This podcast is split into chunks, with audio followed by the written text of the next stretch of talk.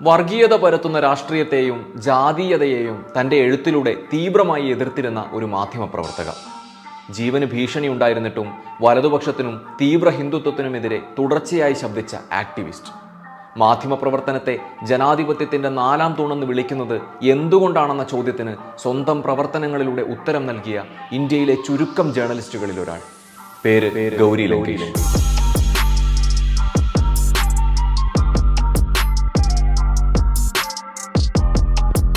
പത്രപ്രവർത്തനം തുടങ്ങിയ കാലം തൊട്ട് സംഘപരിവാറിന്റെ ഭീഷണികളെ വകവയ്ക്കാതെയായിരുന്നു ഗൗരിയുടെ എഴുത്തുകൾ. ഗൗരി ലങ്കേഷ് പത്രിക എന്ന തന്റെ കന്നഡ ടാബ്ലോയിഡ് വാരികയിലെ എഴുത്തുകളിലൂടെ അവർ ഹിന്ദുത്വ രാഷ്ട്രീയത്തിന്റെ കണ്ണിലെ കരടായി മാറി. രണ്ടായിരത്തി പതിനേഴ് സെപ്റ്റംബർ അഞ്ചിന് ജോലി കഴിഞ്ഞ് മടങ്ങിയ ഗൗരിയെ രാജരാജേശ്വരി നഗറിലെ വീടിന് മുന്നിൽ ഹിന്ദുത്വ തീവ്രവാദികൾ വെടിവെച്ചു കൊന്നു. ആ രാത്രി രാജ്യം നിർഭയയായ ആ മാധ്യമ പ്രവർത്തകയുടെ മരണവാർത്ത കേട്ടു. ആ ധീരയായ പത്രപ്രവർത്തകയുടെ ഓർമ്മകൾക്ക് സെപ്റ്റംബർ അഞ്ചിന് അഞ്ചു വർഷം തികയുകയാണ്. വെറുപ്പിന്റെ രാഷ്ട്രീയത്തിനൊപ്പം ആൾക്കൂട്ടക്കൊലയും കലാപവും ഏത് നിമിഷവും പൊട്ടിപ്പുറപ്പെടാവുന്ന വർത്തമാന ഇന്ത്യയിൽ ജനാധിപത്യം പുലരാൻ ആഗ്രഹിക്കുന്ന ഓരോ മനുഷ്യനും ഊർജമാണ് ഗൗരി ലങ്കേഷിന്റെ ഓർമ്മകൾ. പറഞ്ഞു വരുമ്പോൾ രാജ്യം ഫാസിസത്തിന്റെ ആശങ്കകളിലൂടെ കടന്നുപോകുന്ന ഒരു കാലത്ത് ഗൗരിയുടെ ഓർമ്മകൾ പ്രതിരോധത്തിന്റെ കൂടി ഓർമ്മകളാണ്.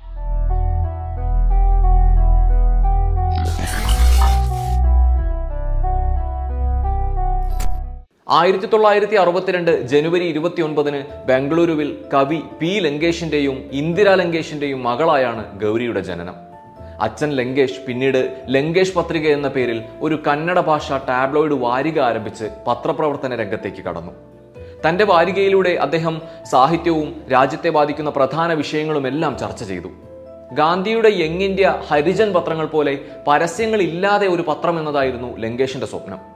അങ്ങനെ അഴിമതിക്കാർക്കും ചൂഷകർക്കും ലങ്കേഷ് പത്രിക പേടി സ്വപ്നമായി മാറി. സഹോദരി കവിതയ്ക്കും സഹോദരൻ ഇന്ദ്രജിത്തിനുമൊപ്പം ഷിമോഗയിലെ കൊനകവള്ളി ഗ്രാമത്തിൽ ഗൗരി വളർന്നു. ബാംഗ്ലൂരുവിൽ നിന്നായിരുന്നു ഗൗരിയുടെ സ്കൂൾ വിദ്യാഭ്യാസം. പിന്നീട് ബാംഗ്ലൂരുവിലെ തന്നെ സെൻട്രൽ കോളേജിൽ നിന്ന് ബി എ ബിരുദം പൂർത്തിയാക്കി. ആദ്യം ഡോക്ടർ ആകാനായിരുന്നു ആഗ്രഹമെങ്കിലും പിന്നീട് ഡൽഹിയിലെ ഇന്ത്യൻ ഇൻസ്റ്റിറ്റ്യൂട്ട് ഓഫ് മാസ് കമ്മ്യൂണിക്കേഷനിൽ നിന്നും ജേർണലിസത്തിൽ ഗൗരി ബിരുദാനന്തര ബിരുദം നേടി. മതവിശ്വാസ കാര്യങ്ങളിൽ താല്പര്യം പ്രകടിപ്പിക്കാതിരുന്ന അച്ഛൻ ലങ്കേഷിന്റെ കാഴ്ചപ്പാടുകൾ ഗൗരിയെയും സ്വാധീനിച്ചിരുന്നു. ഐ ഐ എം സിയിൽ നിന്നും പഠനം പൂർത്തിയാക്കിയ ശേഷം ബംഗളൂരുവിലെ അന്നത്തെ പ്രതിവാര പത്രമായിരുന്ന സൺഡേ മിഡ് ഡേയിൽ ട്രെയിനിയായി ഗൗരി തന്റെ ഔദ്യോഗിക ജീവിതം ആരംഭിച്ചു. പിന്നീട് ടൈംസ് ഓഫ് ഇന്ത്യയിൽ ജേർണലിസ്റ്റായി പ്രവർത്തിച്ചു. വിവാഹശേഷം പങ്കാളിക്കൊപ്പം ഡൽഹിയിലേക്ക് പോയ ഗൗരി കുറച്ചുകാലം അവിടെയായിരുന്നു. പിന്നീട് ബാംഗ്ലൂരുവിൽ തിരിച്ചെത്തിയ ശേഷം അവർ സൺഡേ മാസികയുടെ കറസ്പോണ്ടന്റായി. രണ്ടായിരം ജനുവരി ഇരുപത്തി അഞ്ചിന് ഗൗരിയുടെ പിതാവ് ലങ്കേഷ് ഹൃദയാഘാതം മൂലം മരണപ്പെട്ടു. അപ്പോഴേക്കും പതിനാറ് വർഷത്തിലേറെ എക്സ്പീരിയൻസ് ഉള്ള ഒരു ജേർണലിസ്റ്റായി മാറിയിരുന്നു ഗൗരി. അച്ഛൻ നടത്തി വന്നിരുന്ന ലങ്കേഷ് പത്രിക എന്ന ടാബ്ലോയിഡ് തുടരാനുള്ള ഗൗരിയുടെ തീരുമാനത്തെ പക്ഷെ കുടുംബം അന്ന് എതിർത്തു. എന്നാൽ ടാബ്ലോയിഡിന്റെ പ്രസാധകനായിരുന്ന മണിയുടെ നിർദ്ദേശപ്രകാരം ഗൗരി ലങ്കേഷ് പത്രികയുടെ എഡിറ്ററായി ചുമതലയേറ്റു. അതേസമയം സഹോദരൻ ഇന്ദ്രജിത്ത് ടാബ്ലോയിഡിന്റെ ഉടമസ്ഥനും പ്രസാധകനുമായി. തുടക്കത്തിൽ കന്നഡ ഗൗരിക്ക് കീറാമുട്ടിയായിരുന്നു. അക്ഷരത്തെറ്റുകളും വ്യാകരണ തെറ്റുകളും ഒരുപാടുണ്ടായി. ആദ്യം ഇംഗ്ലീഷ് വാർത്തകൾ കന്നഡയിലേക്ക് ട്രാൻസ്ലേറ്റ് ചെയ്ത് പരിശീലിക്കാൻ തുടങ്ങി. വെറും മൂന്ന് മാസങ്ങൾ കൊണ്ട് ഗൗരി കന്നഡയിൽ തെറ്റുകളില്ലാതെ എഴുതാനും വർഷങ്ങളായി ലങ്കേഷ് പത്രികയിൽ എഡിറ്റർമാരായവരുടെ തെറ്റുകൾ കണ്ടെത്തി തിരുത്താനും തുടങ്ങി. രാഷ്ട്രീയ ഉൾക്കനമുള്ള എഴുത്തിലൂടെ ചുരുങ്ങിയ നാളുകൾക്കുള്ളിൽ ലങ്കേഷ് പത്രികയുടെ മുഖമായി ഗൗരി മാറി. ഗൗരിയുടെ രാഷ്ട്രീയവും കാഴ്ചപ്പാടുകളും കുടുംബത്തിനകത്തും പുറത്തും പലർക്കും അലോസരമുണ്ടാക്കി. അധികം വൈകാതെ തന്നെ ഗൗരിയുടെ ആക്ടിവിസത്തെ പിന്തുണയ്ക്കാൻ കഴിയില്ലെന്നും ഗൗരിയുടെ നെക്സൽ അനുകൂല നിലപാട് പത്രത്തിന്റെ പ്രത്യയശാസ്ത്രത്തിന് യോജിക്കുന്നതല്ല എന്നും പരസ്യമായി പ്രഖ്യാപിച്ച് സഹോദരൻ ഇന്ദ്രജിത്ത് രംഗത്തു വന്നു. തന്റെ സാമൂഹ്യ പ്രവർത്തനത്തെ സഹോദരൻ തടയാൻ ശ്രമിക്കുന്നുവെന്ന് ആരോപിച്ച് ഗൗരിയും രംഗത്ത് വന്നതോടെ കുടുംബത്തിനുള്ളിൽ നിന്നിരുന്ന വിഷയം പുറത്ത് ചർച്ചയായി. രണ്ടായിരത്തി അഞ്ച് ഫെബ്രുവരിയിൽ നക്സലൈറ്റുകൾക്ക് നേരെയുള്ള പോലീസ് വേട്ടയെ പറ്റിയുള്ള ഗൗരിയുടെ റിപ്പോർട്ട് പിൻവലിക്കാൻ സഹോദരൻ ഇന്ദ്രജിത്ത് ആവശ്യപ്പെട്ടു. എന്നാൽ ഗൗരി ഇത് അംഗീകരിക്കാതെ വന്നതോടെ ഓഫീസിൽ നിന്ന് കമ്പ്യൂട്ടറുകളും മറ്റു ഉപകരണങ്ങളും മോഷ്ടിച്ചെന്നാരോപിച്ച് ഗൗരിക്കെതിരെ ഇന്ദ്രജിത്ത് പോലീസിൽ കേസ് കൊടുത്തു. എന്നാൽ റിപ്പോർട്ട് പിൻവലിക്കാൻ ആവശ്യപ്പെട്ട് ഇന്ദ്രജിത്ത് തന്നെ റിവോൾവർ ചൂണ്ടി ഭീഷണിപ്പെടുത്തിയതായി ഗൗരി എതിർപരാതിയും കൊടുത്തതോടെ വിഷയം ചൂടുപിടിച്ച വാർത്തയായി മാറി. ലങ്കേഷ് പത്രികയുടെ മുഖമായി എല്ലാവരും അറിയുന്നത് ഗൗരിയുടെ പേരായിരുന്നു. എന്നാൽ സ്ഥാപനത്തിന്റെ ഉടമസ്ഥൻ സഹോദരൻ ഇന്ദ്രജിത്ത് ആയിരുന്നു. അവിടെ ശമ്പളം വാങ്ങുന്ന ഒരു തൊഴിലാളി മാത്രമായിരുന്നു ഗൗരി എന്ന് എല്ലാവരും അറിയുന്നത് ഈ പ്രശ്നങ്ങളൊക്കെ ഉണ്ടായതിനു ശേഷമാണ്. ഒരു തരത്തിലും സഹോദരനുമായി ചേർന്നു പോകാൻ കഴിയില്ലെന്ന് ഉറപ്പായതോടെ ലങ്കേഷ് പത്രികയിൽ നിന്നും ഗൗരി ഇറങ്ങി. അങ്ങനെ അൻപത് ആളുകളുടെ സഹായത്തോടെ ഗൗരി ലങ്കേഷ് പത്രിക എന്ന പേരിൽ പുതിയൊരു ടാബ്ലോയിഡ് പത്രം തുടങ്ങി. അച്ഛൻ ലങ്കേഷിന്റെ പാതയിൽ ഒരു പരസ്യം പോലും സ്വീകരിക്കാതെയായിരുന്നു ഗൗരി തന്റെ പത്രവും പ്രസിദ്ധീകരിച്ചിരുന്നത്. ഹിന്ദുത്വ രാഷ്ട്രീയത്തിനെതിരായ കടുത്ത വിമർശനങ്ങൾ ഉയർത്തിയ ഗൗരി അതിനുള്ള ആയുധമായി തന്റെ പത്രത്തെ ഉപയോഗിച്ചു. അതിലൂടെ ഗൗരിയും ഗൗരിയുടെ പത്രവും ഹിന്ദുത്വ രാഷ്ട്രീയത്തിന്റെ കണ്ണിലെ കരടായി മാറി. ബാബറി മസ്ജിദ് തകർക്കപ്പെട്ടതിനു ശേഷം രാജ്യത്ത് നടന്ന വർഗീയ ധ്രുവീകരണ ശ്രമങ്ങൾക്കെതിരെ അവർ ശക്തമായ നിലപാട് സ്വീകരിച്ചിരുന്നു. ചിക്കമംഗളൂരുവിലെ ബാബ ബുദ്ധൻഗിരിയിൽ സ്ഥിതി ചെയ്യുന്ന സൂഫി ആരാധനാലയമായിരുന്ന ബാബ ബുദ്ധൻ ദർഗയെ ഹിന്ദുത്വവൽക്കരിക്കാനുള്ള സംഘപരിവാർ പ്രചരണങ്ങളെ എതിർത്തതോടെയാണ് ഗൗരി തീവ്ര ഹിന്ദുത്വ സംഘടനയുടെ ഹിറ്റ് ലിസ്റ്റിൽ ഇടം പിടിക്കുന്നത്. അതിനുശേഷം പലതവണ പല പൊതുപരിപാടികളിലും ഗൗരി കൂട്ടം ചേർന്ന് ആക്രമിക്കപ്പെട്ടു. ഷിമോഗയിൽ നടന്ന കന്നഡ സാഹിത്യ സമ്മേളനത്തിൽ സംസാരിക്കാനെത്തിയ ഗൗരിക്ക് നേരെ എ ബി വി പി ആക്രമണം അഴിച്ചുവിട്ടു ഗൗരി ലങ്കേഷ് ഡൗൺ ഡൗൺ എന്ന് മുഴങ്ങുന്ന മുദ്രാവാക്യങ്ങൾക്കിടയിലും ഇരുപത് മിനിറ്റോളം നീണ്ട പ്രഭാഷണത്തിൽ തനിക്ക് പറയാനുള്ളതെല്ലാം പറഞ്ഞതിന് ശേഷമാണ് അവർ അന്ന് അവിടെ നിന്നും മടങ്ങിയത്. മൽനാട് വനപ്രദേശങ്ങളിൽ നക്സൽ പ്രസ്ഥാനം ശക്തി പ്രാപിക്കുന്ന കാലം. നക്സലുകളും പോലീസും തമ്മിലെ ഏറ്റുമുട്ടലുകളും ചില എൻകൗണ്ടറുകളും വാർത്തയായ സമയത്ത് ഗൗരിയും രണ്ട് സുഹൃത്തുക്കളും ചേർന്ന് സിറ്റിസൺസ് ഇനിഷ്യേറ്റീവ് ഫോർ പീസ് എന്ന ഒരു സംഘടന രൂപീകരിച്ചു.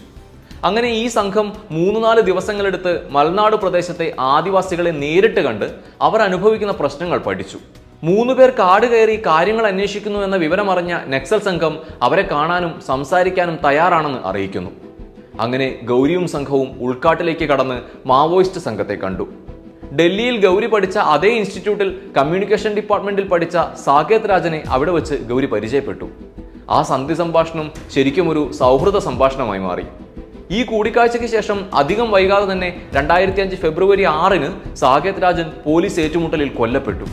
നടന്നത് വ്യാജ ഏറ്റുമുട്ടൽ കൊലയാണെന്ന് പിന്നീട് റിപ്പോർട്ടുകൾ പുറത്തു വന്നു. നക്സലൈറ്റുകളെ അക്രമത്തിൽ നിന്നും പിന്തിരിപ്പിച്ച് മുഖ്യധാരയിലേക്ക് കൊണ്ടുവരിക എന്നതായിരുന്നു ഗൗരിയുടെ സിറ്റിസൺസ് ഇനിഷ്യേറ്റീവ് ഫോർ പീസ് എന്ന സംഘടനയുടെ ലക്ഷ്യം. സാകേതിന്റെ ഏറ്റുമുട്ടൽ കൊല ഗൗരി ചോദ്യം ചെയ്തു. ഗൗരിയുടെ ഒരേ ഒരു ചോദ്യം എന്തിനാണ് ഭരണകൂടം ഇത് ചെയ്തത് എന്നത് മാത്രമായിരുന്നു. ഗൗരിയുടെ എഴുത്തിന് വായനക്കാരെ ആകർഷിക്കാനുള്ള എന്തെങ്കിലും വിധത്തിലുള്ള പ്രത്യേകതകളോ റൈറ്റിംഗ് സ്റ്റൈലോ ഒന്നും ഉണ്ടായിരുന്നില്ല. പക്ഷേ ആശയങ്ങളുടെ രാഷ്ട്രീയ ബോധത്തിന്റെ കരുത്ത് അവരുടെ ഓരോ അക്ഷരങ്ങൾക്കും ഉണ്ടായിരുന്നു. അതുകൊണ്ട് തന്നെയാണ് ഭരണകൂട ഹിംസകളെ ചോദ്യം ചെയ്യാൻ ആ വാക്കുകൾക്ക് കഴിഞ്ഞതും. മനുഷ്യാവകാശ പ്രവർത്തക ടീസ്റ്റാ സെതൽവാദിന്റെ വാക്കുകളിൽ ഗൗരിയുടെ ഏറ്റവും മികച്ച എഴുത്തുകൾ വർഗീയതയ്ക്കെതിരായ എഴുത്തുകളായിരുന്നു. കാരണം ആ എഴുത്തുകളൊക്കെ കേവലം വാർത്തകൾ എന്നതിനപ്പുറം ഗൗരി എന്ന പോരാളിയുടെ പ്രതിഷേധങ്ങൾ കൂടിയായിരുന്നു. കർണാടക ഹൈക്കോടതിയിലെ പബ്ലിക് പ്രോസിക്യൂട്ടറായിരുന്ന വി ടി വെങ്കടേഷ് താൻ സംഘടിപ്പിച്ച ഒരു പരിപാടിയിൽ അതിഥിയായി ഗൗരി ലങ്കേഷ് വന്ന അനുഭവം പറയുന്നത് ഇങ്ങനെയാണ്. ട്രാൻസ്ജെൻഡേഴ്സുമായി ബന്ധപ്പെട്ട പരിപാടിയായിരുന്നു. ഒരു പരിചയവുമില്ലാത്ത ആ സ്ത്രീ വന്ന് ചുരുങ്ങിയ സമയം കൊണ്ട് മുന്നിൽ കൂടിയിരുന്ന ട്രാൻസ് വ്യക്തികളുടെ ഏറ്റവും പ്രിയപ്പെട്ട സഹോദരിയായി മാറുന്ന കാഴ്ചയായിരുന്നു പിന്നീട് കണ്ടത് എന്നാണ്. ഗൗരിയെ നേരിട്ടറിയുന്ന മനുഷ്യർക്കെല്ലാം അവർ സ്നേഹവും കരുതലും കാരുണ്യവുമായിരുന്നു. അവരുടെ രോഷം എല്ലാ കാലത്തും ആദിവാസികളെ മതന്യൂനപക്ഷങ്ങളെ ലൈംഗിക ന്യൂനപക്ഷങ്ങളെ അടിച്ചമർത്തുന്ന ഭരണകൂടത്തോടായിരുന്നു. തെറ്റുകളോട് പ്രതികരിക്കുമ്പോൾ പ്രതിസ്ഥാനത്ത് വരുന്നവരുടെ അധികാര സ്ഥാനങ്ങൾ ഗൗരിയെ ഒരിക്കലും ഭയപ്പെടുത്തിയിരുന്നില്ല. ഉമാഭാരതി അടക്കമുള്ള ബി ജെ പി നേതാക്കൾക്കെതിരെ അവർ കേസ് ഫയൽ ചെയ്യുകയും വധഭീഷണി ഉണ്ടായപ്പോൾ പോലും അതിൽ ഉറച്ചു നിൽക്കുകയും ചെയ്തിരുന്നു. രണ്ടായിരത്തി പതിനാലിൽ കർണാടകയിൽ ബി ജെ പിയെ തോൽപ്പിച്ച് കോൺഗ്രസ് അധികാരത്തിൽ വന്നതോടെ സിദ്ധരാമയ്യ നക്സലൈറ്റുകളെ പിന്തിരിപ്പിച്ച് മുഖ്യധാരയിലേക്ക് കൊണ്ടുവരാൻ ഒരു പദ്ധതി തയ്യാറാക്കി. ഇതിനായി നക്സലൈറ്റുകളോട് നേരിൽ കണ്ട് സംസാരിക്കേണ്ട സർക്കാരിന്റെ പ്രതിനിധി ഗൗരിയായിരുന്നു. അങ്ങനെ ഗൗരിയുടെ സഹായത്തോടെ നിരവധി പേർ നക്സലിസം ഉപേക്ഷിച്ചു മടങ്ങി. രണ്ടായിരത്തി പതിനാറ് ഡിസംബറിൽ കുടകിലെ ദിഡ്ഡഹള്ളിയിൽ പോലീസും ഫോറസ്റ്റ് ഉദ്യോഗസ്ഥരും ചേർന്ന് അഞ്ഞൂറ്റി എഴുപത്തിയേഴ് ആദിവാസി കുടിലുകൾ അടിച്ചു തകർത്തു ആദിവാസികളെ അതിക്രൂരമായി തല്ലിച്ചതച്ചു. അന്ന് ഗൗരി ലങ്കേഷ് അവിടെ എത്തി. താനും തന്റെ പത്രവും നിങ്ങൾക്കൊപ്പം ഉണ്ടാകുമെന്നും തനിക്ക് ചെയ്യാൻ കഴിയുന്നതിന്റെ പരമാവധി ചെയ്യുമെന്നും ആദിവാസികൾക്ക് ഉറപ്പുകൊടുത്തു വാക്കുകൾ വെറും വാക്കുകളിൽ ഒതുക്കാതെ ആദിവാസി ജനവിഭാഗത്തിനായി അധികാരികളെ തുടർച്ചയായി ബന്ധപ്പെട്ടു. ആരുമാരും കാണാതെ പോകുന്ന അല്ലെങ്കിൽ കണ്ടിട്ടും പറയാതെ പോകുന്ന അരികുവൽക്കരിക്കപ്പെടുന്ന മനുഷ്യരുടെ വേദനകളായിരുന്നു എന്നും ഗൗരിയുടെ എഴുത്തിന്റെ വിഷയങ്ങൾ. യുവാക്കൾ രാഷ്ട്രീയത്തോട് പ്രതികരിക്കുന്നതും പ്രതിഷേധിക്കുന്നതുമെല്ലാം ഗൗരിയെ വല്ലാതെ സന്തോഷിപ്പിച്ചിരുന്നു. ജെ എൻ യു സമരത്തിന്റെ മുഖമായി കനയ്യകുമാർ മാറിയപ്പോൾ ഗൗരി ലങ്കേഷ് പറഞ്ഞത് അവൻ എന്റെ മകനാണ് എന്നായിരുന്നു. ജിഗ്നേഷ് മേവാനിയും ഉമർ ഖാലിദിനെയും ഗൗരി മക്കളായിട്ടായിരുന്നു കണ്ടിരുന്നത്. അവരുടെ ഓരോ നേട്ടങ്ങളിലും അവരെക്കാൾ സന്തോഷിച്ചു. അവർക്ക് നേരെ എവിടെയെങ്കിലും പ്രതിഷേധമുണ്ടായെന്നറിഞ്ഞാൽ ആശങ്കപ്പെട്ട് ആരെയെങ്കിലുമൊക്കെ ബന്ധപ്പെട്ട് അപകടങ്ങളില്ല എന്ന് ഉറപ്പുവരുത്തി. ജെ എൻ യു പ്രക്ഷോഭത്തിൽ അറസ്റ്റിലായി ജയിലിൽ നിന്നും പുറത്തിറങ്ങിയപ്പോൾ ഗൗരി തനിക്ക് കുറച്ച് വസ്ത്രങ്ങൾ എത്തിച്ചു തന്നതിനെ പറ്റി കനയകുമാർ പറയുന്നുണ്ട്.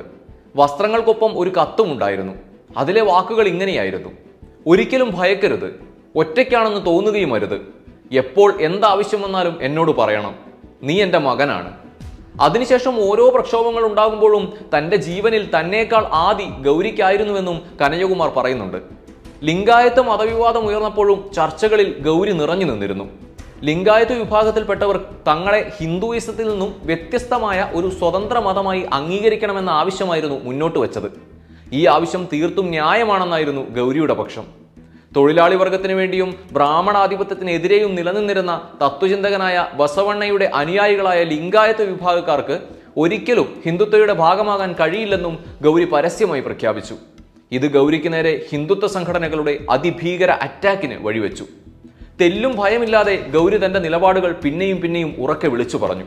രണ്ടായിരത്തി പതിനേഴ് സെപ്റ്റംബർ അഞ്ചിന് രാത്രി ഒരു സ്വകാര്യ ചാനലിലെ ചർച്ച കഴിഞ്ഞ് ഗൗരി വീട്ടിലെത്തി. സമയം എട്ടരയായിരുന്നു. ഗൗരി എത്തുന്നതിന് മുമ്പ് തന്നെ ബൈക്കിൽ മറ്റു ചിലർ അവിടെ എത്തിയിരുന്നു. വീടിന്റെ ഗേറ്റ് തുറന്ന് ഗൗരി അകത്തേക്ക് കടന്നതും ഇരുട്ടിന്റെ മറവിൽ നിന്നും രണ്ട് വെടിയുണ്ടകൾ മെലിഞ്ഞ ആ കുഞ്ഞു ശരീരം തുളച്ചു പാഞ്ഞു. വെടിയേറ്റ് തിരിഞ്ഞപ്പോൾ മൂന്നാമത്തെ വെടിയുണ്ട നെഞ്ചു തുളച്ചു കയറി. ആരെയും ഭയക്കാത്ത ഒന്നിനെയും കൂസാത്ത ധീരയായ ആക്ടിവിസ്റ്റ് ജേർണലിസ്റ്റ് ഗൗരി ലങ്കേഷ് തൽക്ഷണം കൊല്ലപ്പെട്ടു.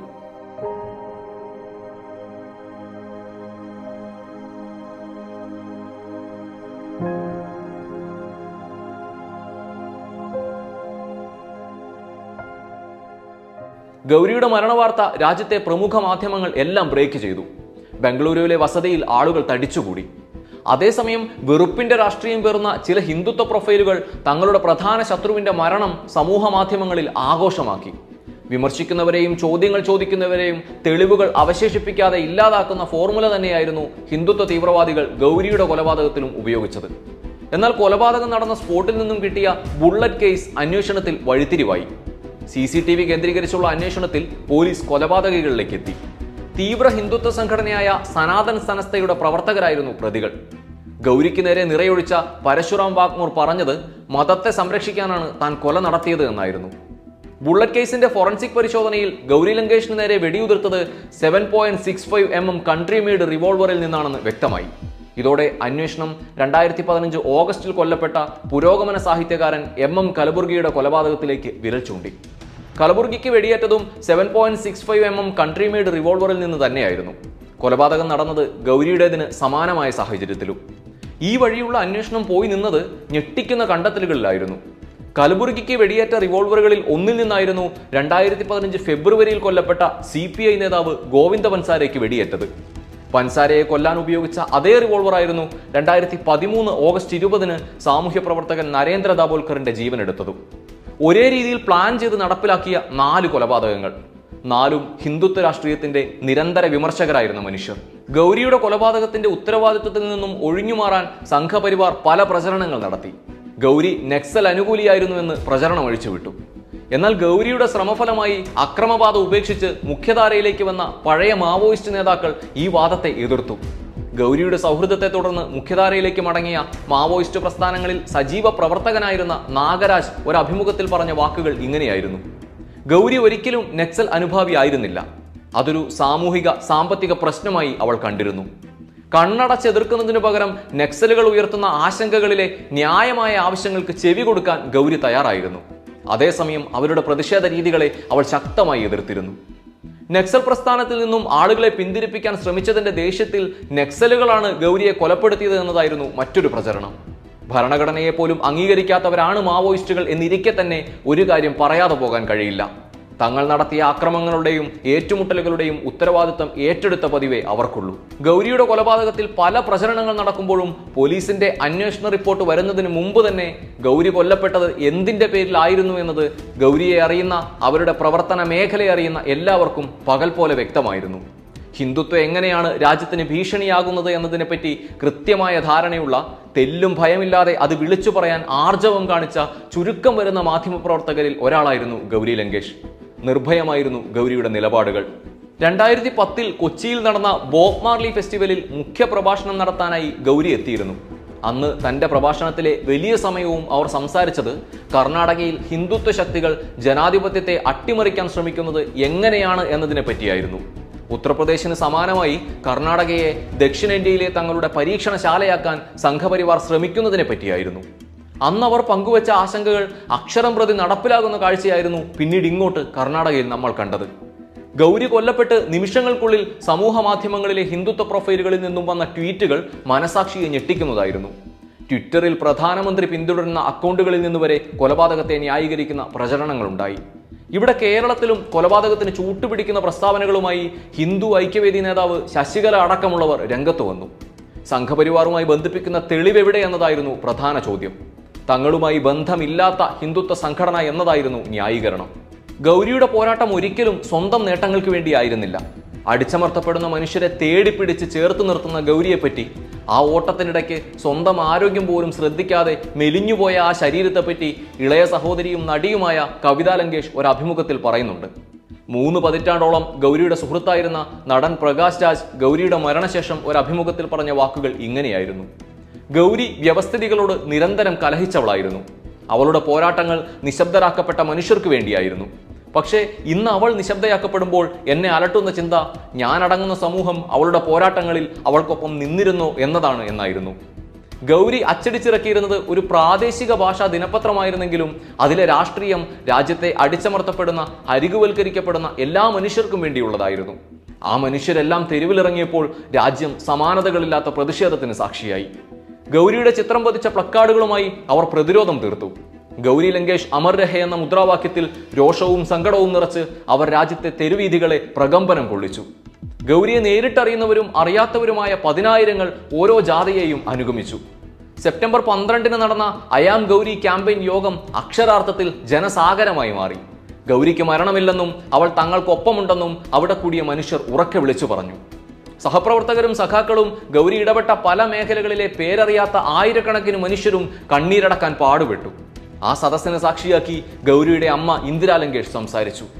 കരച്ചിലിനിടെ പൂർത്തിയാക്കാൻ കഴിയാതെ പോയ ആ സംസാരത്തിൽ അവർ പറഞ്ഞൊപ്പിച്ച വാക്കുകൾ ഇങ്ങനെയായിരുന്നു. എന്റെ മകളെ എഞ്ചിനീയർ ആക്കണമെന്നായിരുന്നു എന്റെ ആഗ്രഹം. പക്ഷെ അവൾ അവളുടെ ഇഷ്ടപ്രകാരം ജേർണലിസം പഠിച്ചു. അതിൽ അവൾ പൂർണമായും സമർപ്പിച്ചു. അങ്ങനെ നിങ്ങൾക്ക് പോരാടാനുള്ള ഊർജമായി അവൾ മാറി. അവളുടെ അമ്മയായതിൽ ഞാൻ അഭിമാനിക്കുന്നു. ഗൗരി നിങ്ങളുടേതാണ്. എനിക്ക് നിങ്ങളെല്ലാവരും ഗൗരിമാരാണ്. മതന്യൂനപക്ഷങ്ങളും ദളിതരും ആക്രമിക്കപ്പെടുകയും മോബ് ലിഞ്ചിങ്ങിന് ഇരയാവുകയും ചെയ്യുന്ന വർത്തമാന സാഹചര്യത്തിൽ ഹിന്ദുത്വക്കെതിരെയും ഭരണകൂട ഭീകരതയ്ക്കെതിരെയും നിരന്തരം പോരാടി രക്തസാക്ഷിത്വം വരിച്ചയാൾ കൂടിയാണ് ഗൗരി ലങ്കേഷ്. ജനാധിപത്യം ചരിത്രത്തിലെ സമാനതകളില്ലാത്ത വെല്ലുവിളി നേരിടുന്ന ഈ കാലത്ത് പോരാട്ടത്തിന്റെ പ്രതിരോധത്തിന്റെ അതിജീവനത്തിന്റെ പേരാണ് ഗൗരി ലങ്കേഷ്. ധ്രുവീകരണ രാഷ്ട്രീയം ഒരു ജനതയെ ഭിന്നിപ്പിക്കാൻ ശ്രമിക്കുമ്പോൾ ആ കെണിയിൽ വീഴില്ലെന്നും ഇനിയും ഇനിയും ഉറക്കെ ചോദ്യങ്ങൾ ചോദിക്കുക തന്നെ ചെയ്യുമെന്ന ഓർമ്മപ്പെടുത്തലിന്റെ പേരുകൂടിയാണ് ഗൗരി ലങ്കേഷ്.